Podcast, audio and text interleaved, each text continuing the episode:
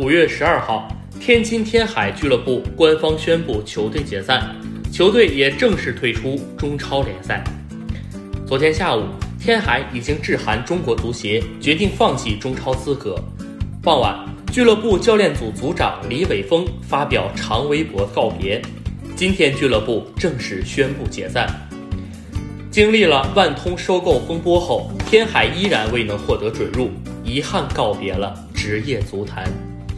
这支球队曾经创造过亚冠八强的优异成绩，如今的结果令人唏嘘。